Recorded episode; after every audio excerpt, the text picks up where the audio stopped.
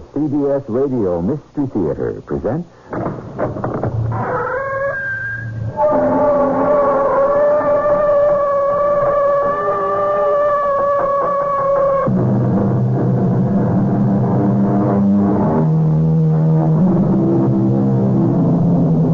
Come in. Welcome. I'm E.G. Marshall. The famous French detective Eugène Valmont rarely, in his brilliant international career, came across such an equal as he meets in the story about to unfold. A war of nerves turns into a battle of wits, which I am happy to report to you from the front lines. Jean-Pierre, shine your flashlight onto the desk so that I can examine the papers.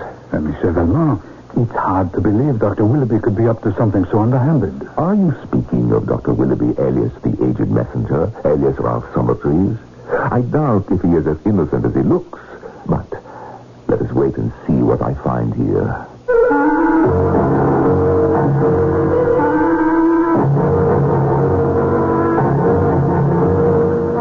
Our mystery drama, adapted from the classic story by Robert Barr, has been dramatized especially for the Mystery Theater by Gerald Keane and stars Norman Rose. It is sponsored in part by Buick Motor Division. I'll be back shortly with Act One.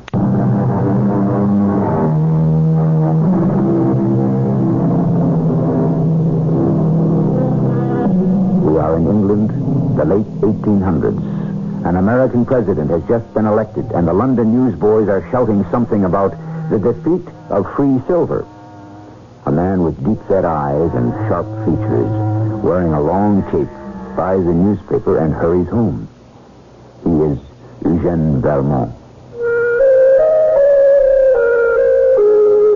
I simply could not find a cab in the fog, so I walked all the way to my flat. After dinner, I opened the paper and sat before the fire. The eloquent Mr. Bryan had been defeated in the election. I was sorry to read that. A man with such a gift of words. Uh, come in, Jean-Pierre. What is it? Uh, Monsieur Valmont, Inspector Spencer Hale is here to see you. At this hour? Or show him in then. Uh, oui, monsieur. Glad to find you home, Valmont. Mind if I shut the door? Of course. It is only the barbaric Americans who leave all the doors in their houses open. But since you make a point of asking, Inspector, I presume you have something of a very confidential nature to discuss. I would say so. A totally unnecessary precaution. Uh, my man, Jean-Pierre, is also my assistant. When I decided to retire from the service, he asked to retire with me. Uh, do sit by the fire, Inspector. Yeah. I uh, see you're reading the evening paper. I'm glad that man Bryan was defeated. These Americans, such strange people. Of course he was defeated. A millionaire running for the presidency in a democracy where the average voter is as poor as a French peasant. Now, what uh, important matter has brought London's chief inspector to my poor apartment on such a night? Uh, Valmont, you're a clever man. So when I tell you the question which has brought me here tonight is the same on which the American election was fought, I know I need say no more. Free silver, Inspector. Yes, entirely too free. Uh, tell me, dear friend, have they eluded you? Who? Why, the counterfeiters. I'll be. Uh, that was just a lucky shot. Perhaps. Well, tell me how you guessed it. Very simple, mon ami. The question on which the American election was fought was the price of silver, which is so low it ruined William Jennings Bryan. Silver troubles America, ergo silver troubles Scotland Yard. It is not the theft of silver, but the price of silver, the very low price.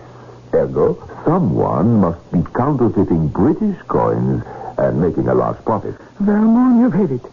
I'll say that for you. Banged it right on the noggin. You see, there's a gang of expert counterfeiters who are putting out real silver money and making a clear shilling on every half crown. I gather you do not know who the counterfeiters are. No, but we know the man who's shoving the stuff. So you go from A to B and find out. So far, no luck. Which is why I've come to see you tonight. to see if you would do one of your old French tricks for us on the quiet. What French tricks, Monsieur oh, Hale? Oh, no offense intended. and I need someone to go through a man's house without a search warrant. Spot the evidence. Let me know. And then we'll rush the place before he's had time to hide the goods. Oh, I see. Who is this man and where does he live? Well, his name is Ralph Summertrees, and he lives in a very posh four-story in Park Lane. And why do you suspect him? Park Lane is an expensive district to live in. Now, this Summertrees has no ostensible business. Yet every Friday he goes to the United Capital Bank in Piccadilly and deposits bags of silver coins. And they are, of course, the real thing, not counterfeit. Naturally. But it's no great problem to go around London with a pocket full of counterfeit five shilling pieces, buy this, that, and the other, get the change, and come home with legitimate coin. Why don't you nab him on his way out when he's got a pocket full of counterfeits? Well, we thought that. But we want to land the whole gang. And if we arrest him for passing, whoever doing the counterfeiting will escape. And you know for certain this Summerfield... But from a tree. Uh, yes, that he is not the counterfeiter. Well, Of course you do. You've got one of your own men working in his house. Unfortunately, your man has not come up with any evidence. You've hit it again, Valmont. I've got a man uh, called Podgers working as butler there, but... He Uh, has come up with nothing, huh? Tell me, how does the money get to this uh, summer trees in Park Lane? it's brought there every night by a man who looks like an elderly, respectable city clerk. He puts it in a large safe in a dining room on the ground floor. Have you had the clerk followed? Oh, certainly. Oh, what do you take us for? Now, according to Podgers, he sleeps every night in the Park Lane house, and in the morning goes to an antique shop in Tottenham Court Road, spends the day there, and every evening returns to Park Lane with a bag of money.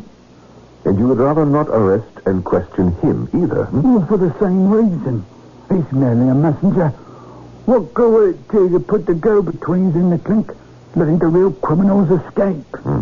Nothing suspicious about the antique shop? There's nothing we can discover. Then let us see what I can discover. Uh, do you happen to have a counterfeit five shilling piece on you? Ah, yes, I do. Ah, good. Give it to me. I may be able to put it to good use. Oh, my. It certainly is a faithful reproduction. Uh, using pure silver, these counterfeiters can make a five shilling piece for practically nothing. I mean, the actual silver is worth no more than sixpence. Ah, fancy that. Uh, now, to get back to your suspect, Summerlee. That man is some tree. Yes, of course, that's what I meant. But uh, does he have any uh, any women servants in his house? No, all men. A butler, a valet, and a French cook. I know, a French cook. this case begins to interest me. Hmm, real French cooking. You know, I might take your man Podger's place and play the butler, since I gather he has not discovered anything. Oh, he's done a good job. Everything a man can do. Naturally, he doesn't have your experience. Uh, now, what does this Summerfield do all day? Well, Podgers thinks he's a writer. Locks himself up from morning till evening in study. Doesn't he come out for lunch? And now he has a hot plate in his study, makes his own coffee, has a little pantry, and has a sandwich. Well, pretty frugal fare for Park Lane. Oh, he makes up for in the evening when he has a long dinner with all those fine dishes your people eat done up by his French cook. Sensible man. I must tell you, Inspector, my opinion of your suspect has been gradually rising, and at the same time, my estimate of your Podger has been steadily declining. However, bring the man here tomorrow, and I will ask him a few questions.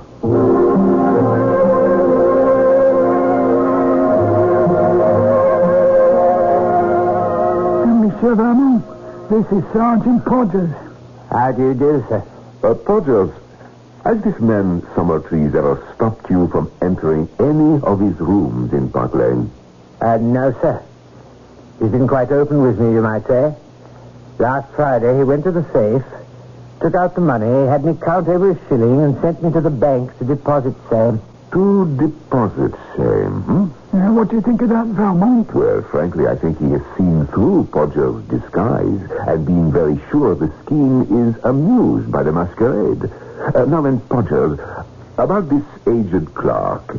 He arrives every day with the money at uh, what time? At prompt six, sir. Does he ring or let himself in with a latchkey? With a latchkey. How does he carry the money? In a locked leather satchel, sir. And you have seen him go directly to the dining room, unlock the safe, and put in the money. Yes, sir. So, it is the aged clerk who unlocks the leather money bag. Yes, sir. Let me see, that is three keys used within as many minutes. Did you ever see Mr. Summertrees with this bunch of keys? For instance, the time he opened the safe and you counted the money and took it to the bank, what key did he use? I don't remember, sir. Once the money is in and the safe locked up, what does the clerk do? Goes to his room, sir. Where is it? On the third floor. Where do you sleep, Podgers? On the fourth floor. The rest of the servants. Hmm? And Mr. Summertrees? On the second floor, adjoining his study, sir. The house consists of four stories and a basement, and you have gone through it all. Yes, sir. And you can let me in so that I can make an examination? Oh, yes, sir. Thursdays is the help's day off, and Mr. Summertrees is always locked in his room, sir. I never disturb him. Podger, you are a sharp, alert, observant man. Thank you, sir. What happens that strikes you as uh, unusual? I can't rightly say, sir. Call to mind some of the other households in which you have been an undercover man. Is there any way in which Mr. Summertrees' establishment differs from them? Well, sir, he does stick to his room, writing pretty close. Hmm? Anything else, no matter how trivial? He seems fond of reading, too. Leastways, he's fond of newspapers. He takes all the morning and evening papers. Hmm. And what is done with them after he has read them? Well, they're sold to the ragmen, sir, uh, once a week. Or do they appear to have been read carefully? Anything cut out of them? Not that I could see, sir. Oh, I can't see what the man's reading habits have to do with anything. Oh, a great deal. Uh, Potter, today is Wednesday. Tomorrow morning, I would like you to bring here to my assistant, Jean-Pierre, whatever newspapers you have gathered this week to be sold. Oh, Valmont, what's all this mystery about the newspapers? Mystery? Oh, Au contraire, Inspector. I would say the entire case is perfectly plain. What's perfectly plain? Your suspect, Summertrees, is not a counterfeiter. Nor is he in any way connected with counterfeiters. What is he then? Something far more interesting. And, And? and that is what I plan to find out. As the great Sherlock Holmes would say, hello, what have we here? Obviously, his French counterpart, Eugène Valmont, has an unusual analytical mind. I'll admit to you he's several steps ahead of me. Where those steps lead, I hope we shall discover when I return shortly with Act Two.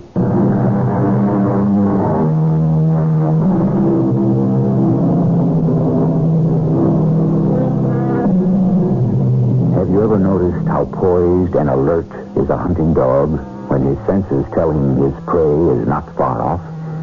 Our Eugène Valmont has picked up a scent, but where does it lead? To whom? A fox? A wolf? Perhaps a man disguised in sheep's clothing? The following day, our French detective arrives at the Park Lane house. Policeman Podgers leads him to the third floor. And, uh, this, I take it, is the room where the aged clerk who delivers the money spends his evenings. And nights. Yes, sir. I advised you to come here today, Monsieur Valmont, because I accidentally opened the study of Mr. Summertrees, and he's not there. I'm sure he'll be out for quite a few hours. Ah, good. Now, to make a thorough search. Uh, what are you looking for, sir? Uh, an escape hatch. Uh, you tell me that this clerk arrives with the money, puts it in the safe, goes up to this room, remains here all evening or night, and leaves in the morning. Uh, quite right, sir. But don't you find it peculiar he should arrive at six and go to bed hungry? No dinner? Oh, I never thought of that, sir. Yes. And you never told me what he looked like either. The clerk, sir? Uh, quite old. Grey hair, grey beard. Yes. And your master Summertrees, how would you describe him? Well, a younger man, quite clean shaven. Uh, that's the closet door you're tapping on, sir. Yes, I know it is. And I shall go inside the closet and continue tapping. Ah, there must be a latch here somewhere. Why would anyone hang a pair of trousers on a hook back here? Now, suppose we give this hook a little twist. Ah, good Lord, sir. The panel in the back of the closet is moving. So it is. Potters, I want you to go down one flight into Mr. Summertree's study and wait there for me. Now, sir? The sooner, the better. Potters. Potters, are you there? Mr. Valmont. How did you get down here into Mr. Summerfield's closet? I walked down, Potters. There are two closed closets, one directly above the other, and behind them a connecting secret stairs. You see why this would be useful, Potters. Not entirely, sir. The aged messenger who has all the keys puts the money in the safe, then goes up to his room on the third floor, into the closet, back down the secret stairs to the second floor closet, removes his beard, changes clothes, and so forth, and becomes who he really is, Mr. Summertrees. He has an excellent dinner prepared by an excellent French cook, and the next morning he reverses the procedure, becomes the aged messenger, and goes off to this shop on Tottenham Court Road. Potters, I fear you've been watching empty rooms on the second and third floors, and a suspect who wasn't in them for over two weeks. Well, I'll be... Uh, why would he do all that? There is a great deal of safety in a one-man operation. The following day, Friday, my assistant Jean-Pierre and I stood outside a certain antique shop in Tottenham Court Road, gazing at the bric-a-brac in the window. Non, really, Monsieur Raymond. Look at the trash people sell as antique. No worse, Jean-Pierre, than what people will buy. Uh, did the rather stout Sergeant Potters deliver a parcel of newspapers this morning? Ah, yes, he brought them for you. Uh, not for me, Jean-Pierre, for you. When we return home, I would like an analysis and a full report by tea time. Ah, oui, monsieur. Now, shall we go inside the shop? Ah, what can I do for you, gentlemen? There is a small clock my friend and I saw in your window, uh, standing on a big seashell and covered with little seashells. Uh, tell me, how much is it? Uh, seven and six, sir. Shall I get it out so you can have a look at it? By all means. Uh, get it out and wrap it up. We shall buy it. Uh, Jean-Pierre, do you happen to have any uh, small change about you? I'm afraid I don't. Uh, nothing smaller than a five-pound note. Oh, well, then, uh, here's a sovereign, my good man. Twenty shillings. Do you mind the change being all in silver, sir? No, not in the least. Here we are, sir. I think you'll find that correct. Thank you. Uh, intriguing place you have here, sir. Uh, may I inquire your name? Uh, Willoughby. Anything else that uh, strikes your fancy? Well, suppose we browse a bit. Uh, have a look around. Uh, by all means, by all means, the shop is yours, gentlemen. Now, wrap up your seashell clock, if you'll excuse me. Uh, uh, uh, take your time, take your time. Jean-Pierre, did you see that young man who just came into the shop? I did. He went directly to the back room, and this uh, Willoughby right after him. Hmm. Let me inspect the silver he gave me in change. Uh, half a crown, three two-shilling pieces, one, two, three, four separate shillings. Jean-Pierre, how do they look to you? Well, I would say badly enough made to be the real thing from the British Mint. Agreed. So we know he is not palming off counterfeit money. When he returns, we'll buy something small and give him the inspector's counterfeit five shilling piece and see how he reacts to that. Uh, the young man who just came in. He is leaving, going out the door. Uh, gentlemen, Have you found anything else that uh, caught your eye? Yes, this little inkstand. How much is that? Two shillings. Ah, oh, do take it out of this. Five shillings. Yes, sir. Here you are, sir. Oh, uh, do excuse me, will you? Um, I shall. I shall be right back. Jean-Pierre, another young man. Quite a bit of traffic to the back room. At any rate, I'm assured my first conclusion was correct. He took the coin without blinking, so it is highly unlikely anything of a counterfeit nature goes on here. Jean-Pierre, I'm going to move toward the front door. While our shopkeeper is engaged, I'm going to make a wax impression of the key. Should he return unexpectedly, uh, detain him. Over by the door is a pile of what looks like pamphlets ready to be mailed. I think I'll help myself to one. Did you make the key impression? I did. Did you secure the pamphlet? I did. Uh, I can see through that back door. The young man is getting up to leave, Mr. Willoughby. A good time for us to go also. You have the purchases.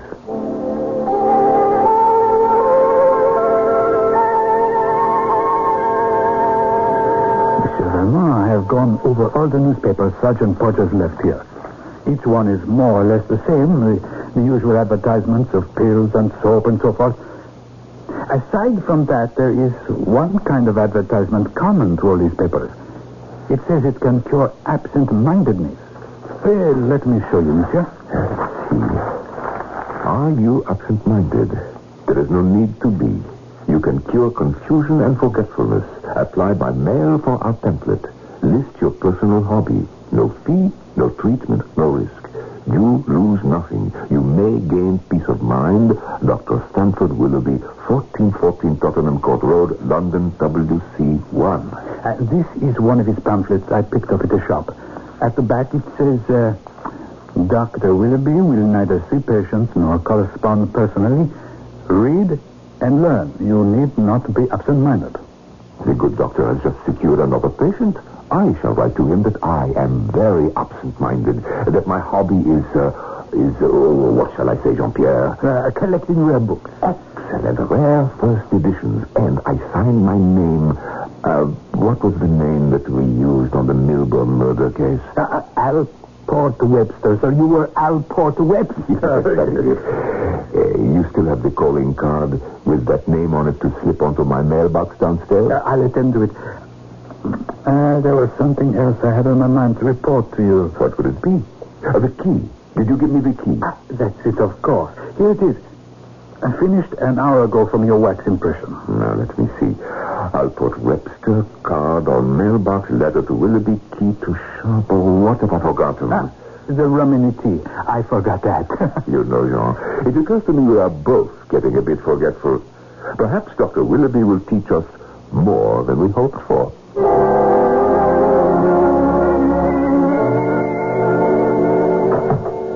Good morning, Monsieur Valmont. Good morning, Jean-Pierre. Uh, there is a Mr. Angus McPherson outside. He's come to see a Mr. Alport Webster. Uh, here. There is his card. so soon, Mr. Webster has a visitor. Uh, Jean-Pierre, show the gentleman in. You may come in, sir. Mr. Webster, how kind of you to receive me. Your card reads Angus McPherson, Rare Books. Now, in what can I serve you? Uh, these three books I put before you. Are you interested at all in first editions, Mr. Webster? It is the only thing I am interested in, but unfortunately, they often run into a lot of money. Aye, that's true. Uh, these three do run into some money. Uh, this one it costs one hundred pounds. However, it is an excellent value. The last one sold at auction here in London for one hundred and fifty pounds. Uh, this book is forty pounds, and this one ten pounds. I'm sure, Mr. Webster, you could not duplicate three such treasures at these prices in any bookshop in Britain. Oh, yes, quite extraordinary. Beautifully got up, excellent condition. How, sir, for instance, did you learn that I was a collector? ah, Mr. Webster, I must confess I chanced it. I do that very often. I enter a flat like this at a good address, send in my card to the name on the mailbox, and if I'm invited in, I ask what I asked you. Are you interested in rare editions? Well, if he says no, I'll leave.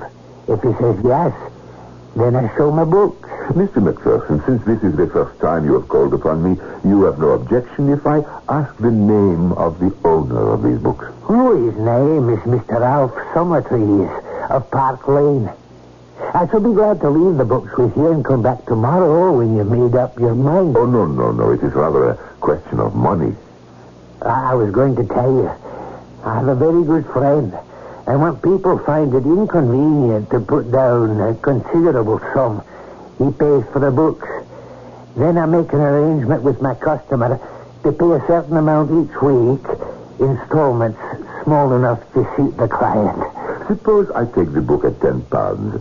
What installment should I have to pay each week? What you like, sir? Would five shillings be too much?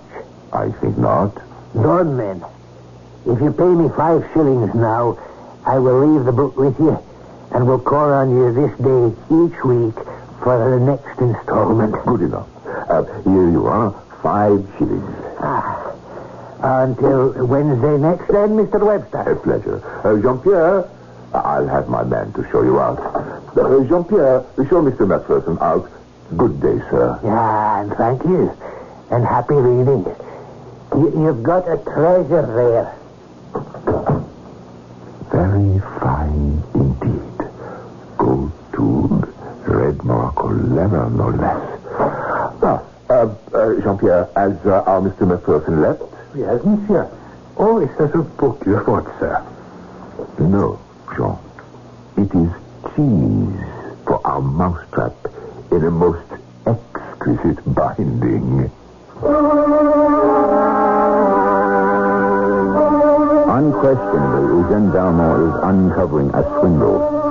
How it works, who works it, who gains, who loses, are all questions to which you have every right to expect answers. But since when have I ever disappointed you if you remain tuned in for Act Three? I'll be back shortly.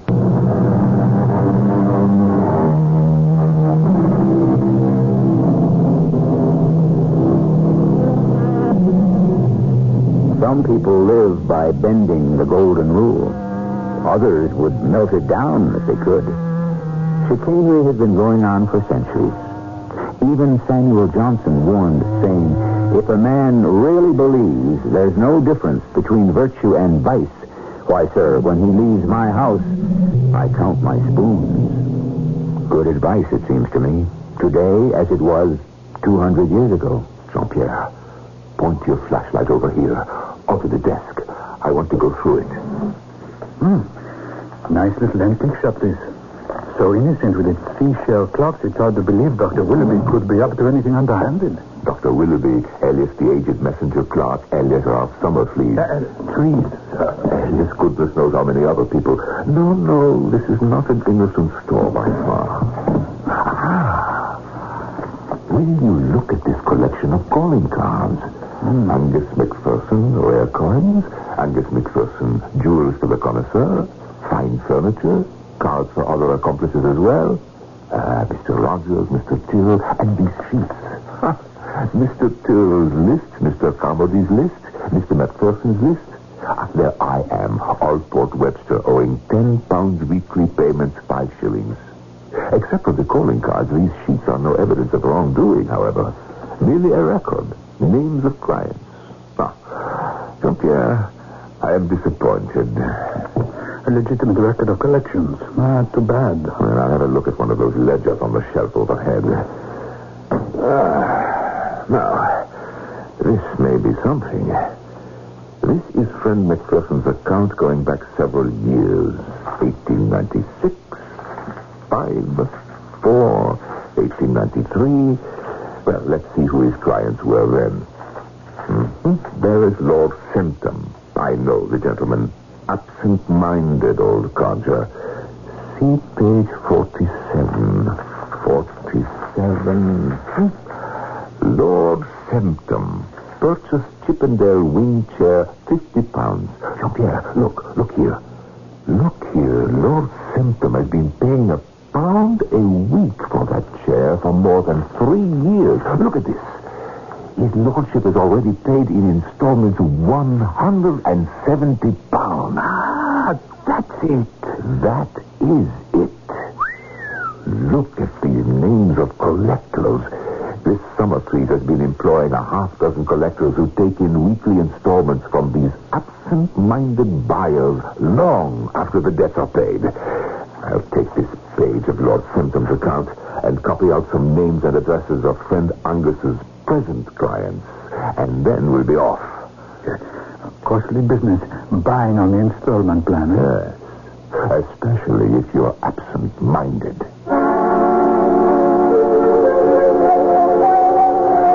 Valmont, I got your message. Why are we meeting here in Trafalgar Square? If one has secrets to divulge, the most public place is the most private. That's what we were taught in the Paris Sûreté. Well, so what is it? You say you already have evidence against the man. Evidence absolute and complete. Well, then who are the counterfeiters? My dear Hale, I have told you since the beginning that Summertrees was neither a counterfeiter nor a confederate. But I believe I have evidence sufficient to convict him of quite another offense, which is probably unique in the annals of crime. Inspector, I would like you to come by to my flat next Wednesday at about uh, quarter to six, prepared to make an arrest.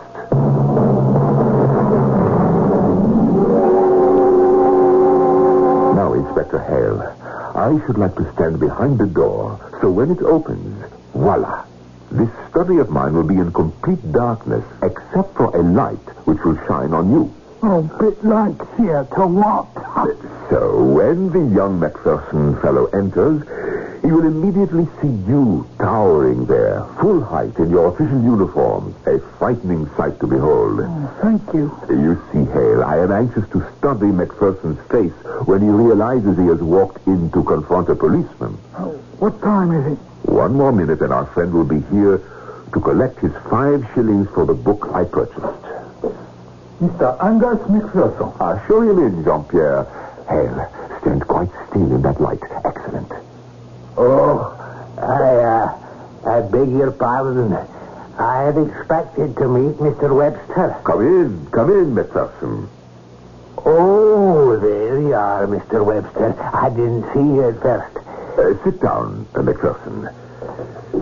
You have called on Lord Semptom this week Aye, sir. And collected a pound from him. Uh, yes, sir. Three years ago in October, you sold Lord Semptom a Chippendale wing chair for 50 pounds. Quite right, sir. When you were here last week, you gave me Ralph Summertrees as the name of the gentleman who owns the books living in Park Lane. You knew at the time this man was your employer. You also knew that this Summertrees of Park Lane was identical with Dr. Willoughby of Tottenham Court Road. I don't exactly see what you're driving at, sir. It's quite usual for a man to carry on a business under an assumed name. There's nothing illegal about that. We will come to the illegality in a moment. You and Rogers and Tyrrell and three others are confederates of this Dr. Willoughby. Uh, we are in his employ. But no more confederates than clerks usually are. I think, Macpherson, I have said enough to show you that the game is what you English call up. You are now in the presence of Mr. Spencer Hale of Scotland Yard, who is waiting to hear your confession. Uh, confession. Confederates. I must say, he used extraordinary terms. What have you to say in your defense? Where nothing criminal has been alleged, I see no necessity for defense. If you will be good enough to let me know of what you complain, I shall endeavor to make the point clear to you. I show you this ledger sheet. Have you ever seen it before? Oh, yes. It's been taken from our file. It's what I call my visiting list. Oh, come, Macpherson, why continue this charade? We all know about it. You never heard of Dr. Willoughby, I suppose. Oh, yes, yes. He's the author of a silly pamphlet on absent-mindedness. You are right. Have you ever met this learned doctor? Oh, yes. Dr. Willoughby is the pen name of Mr. Summertrees. Really? Well, we are extracting your confession bit by bit. McPherson, I think it would be far better if you were honest with us. If you tell me what the charge is, I will then know what to say. We charge you, sir, with obtaining money under false pretenses, a crime that has landed the biggest financiers in jail. No, Valmont, we mustn't threaten, mustn't threaten, you know. Take, for instance, Lord Semptom. You sold him a chair for 50 pounds on the installment plan. He was to pay a pound a week, and in less than a year, his debt was liquidated. But he is an absent-minded man, as are all your clients. So you kept on collecting and collecting for more than three years. Now, do you understand the charge?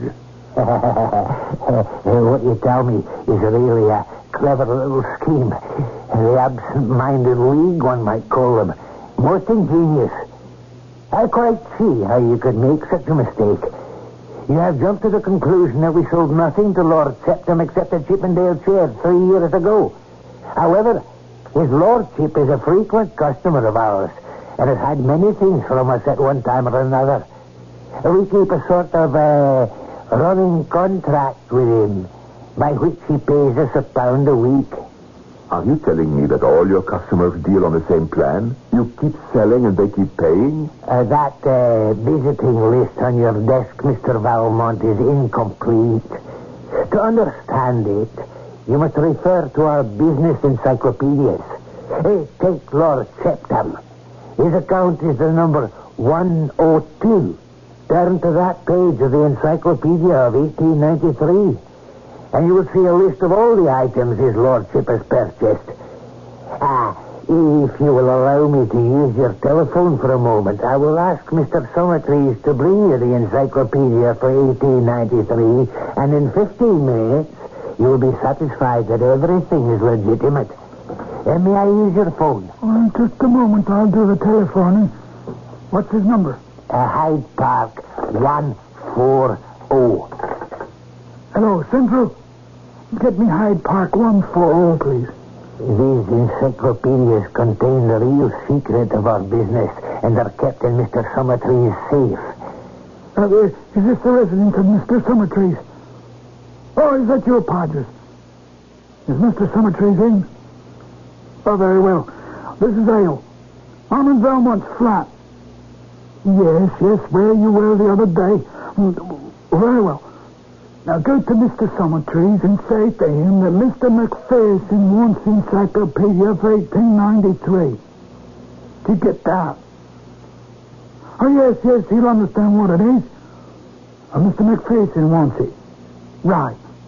No, no, no, don't mention my name at all.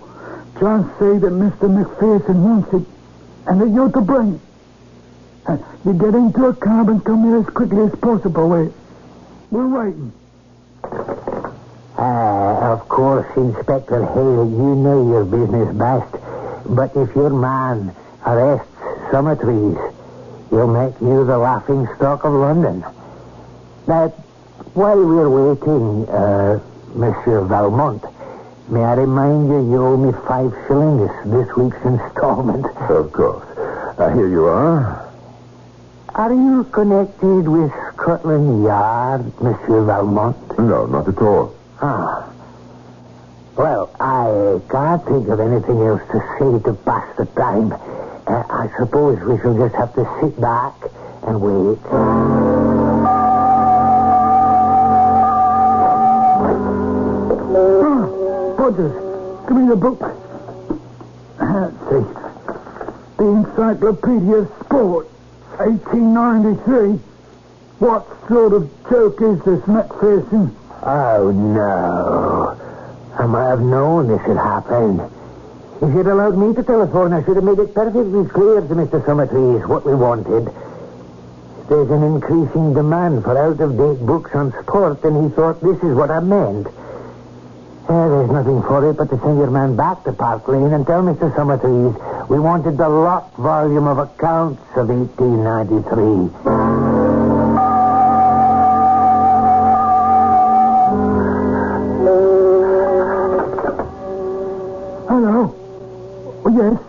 Yes, this is Monsieur Valmont, President. Oh, yes, Mr. McPherson's here. What? I can't hear you. Out of print. The encyclopedia for 1893 is out of print. What the fuck? Wait, who is this speaking? Dr. Willoughby? Hello? Hello? Oh, he's run off. Here, stop him. Stop it, Thompson. What? What's he done? He took that sheet from the ledger and threw it into the fire. He's destroyed evidence. Macpherson, how dare you burn that sheet? Because, my dear Monsieur Valmont, it did not belong to you. Because you stole it. Because you had no right to it. And because you have no official standing in this country. I have always maintained these sheets and ledgers should not be kept. Mr. Summertrees, however, persisted. But he made this concession. If I ever telephoned him the word encyclopedia, he would at once burn those records. When done, he was to telephone back to me the words, the encyclopedia is out of print. Now, gentlemen, either put me formally under arrest or see me to the door. This farce is now over. Ah, a very good evening to you, Inspector Hale. And a good evening to you, Monsieur Eugene Valmont. I shall give myself the pleasure of calling next Wednesday at six for my five shillings.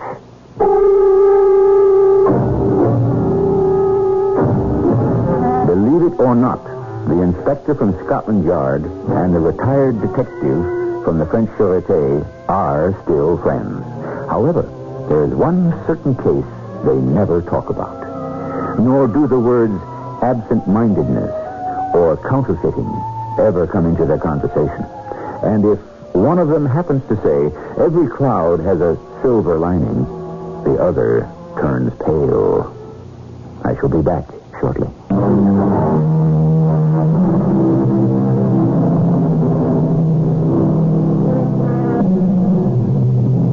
World of the wicked, a certain kind of swindle is regarded as a very great act, the one that's foolproof.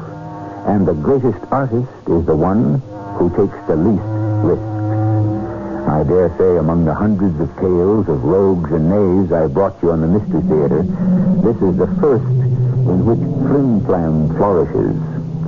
I hope it is the last. Our cast included Norman Rose, Robert Dryden, and Lloyd Battista. The entire production was under the direction of Himan Brown.